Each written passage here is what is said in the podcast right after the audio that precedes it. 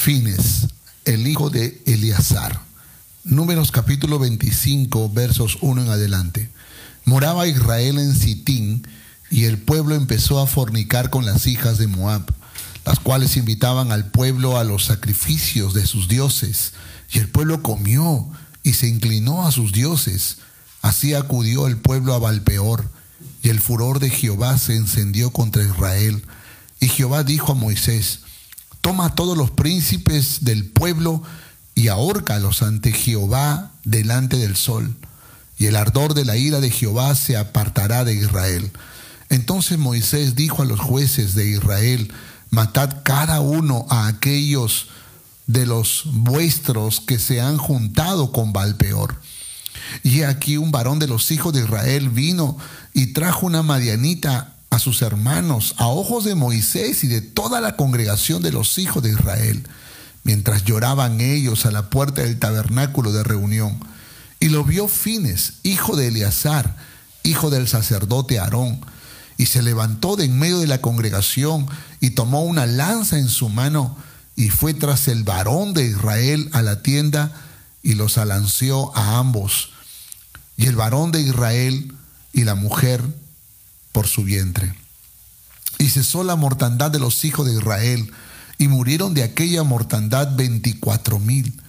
Entonces Jehová habló a Moisés diciendo, Fines, hijo de Eleazar, hijo del sacerdote Aarón, ha hecho apartar mi furor de los hijos de Israel, llevado de celo entre ellos, por lo cual yo no he consumido en mi celo a los hijos de Israel por tanto, diles, he aquí yo establezco mi pacto de paz con él.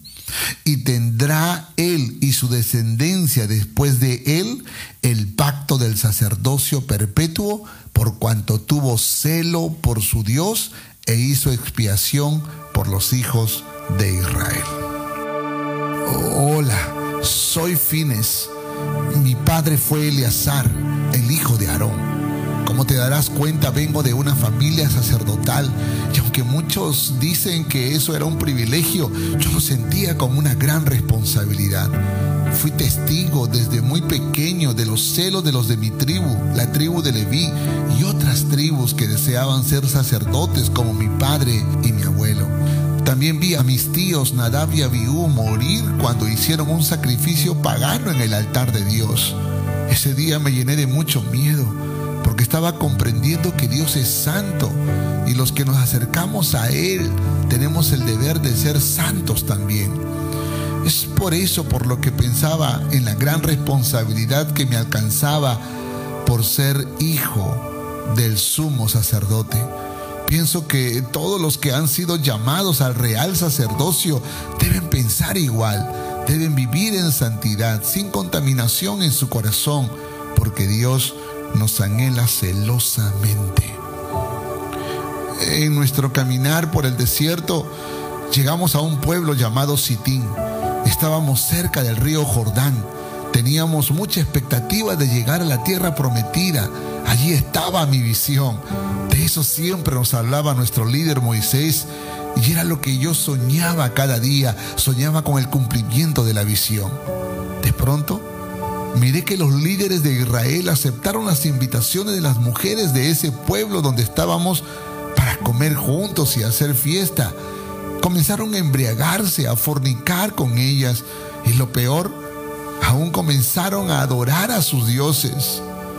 No lo podía creer. Tan fácil fueron atrapados en el pecado y se olvidaron de Jehová. Traté de hablarles y convencerlos que se arrepientan pero estaban tan llenos de necedad y soberbia que no podían comprender que habían ofendido a la santidad de Jehová y Dios los castigó con la muerte. Ese día murieron 24 mil que se rebelaron y despreciaron la santidad de Dios. La santidad conviene a tu casa, no lo olvides. Dios te llamó, pero te anhela celosamente con un corazón puro y con vestiduras blancas. Todos estábamos quebrantados, toda la congregación de los hijos de Israel, Moisés, Josué, Eleazar, lloraban a la puerta del tabernáculo de reunión. Y mientras esto sucedía, un varón de renombre del pueblo de Israel trajo de la mano a una de esas mujeres paganas e idólatras a nuestra reunión. El más mínimo respeto a la santidad de Dios ni al llanto de dolor del pueblo. Tenía una sonrisa soberbia en su rostro como si no le importaba lo que estábamos haciendo. Así que me llené de indignación, tomé mi lanza e hice justicia de parte de Jehová.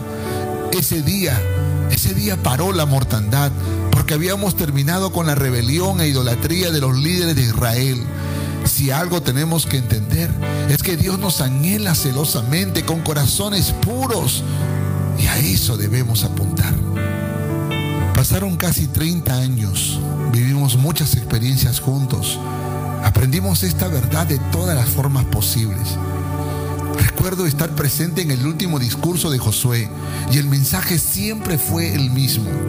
Entonces Josué dijo al pueblo, no podréis servir a Jehová, Él es Dios santo y Dios celoso. No sufrirá vuestras rebeliones y vuestros pecados. Si dejareis a Jehová y sirviereis a dioses ajenos, Él se volverá y os hará mal y os consumirá después que os ha hecho bien.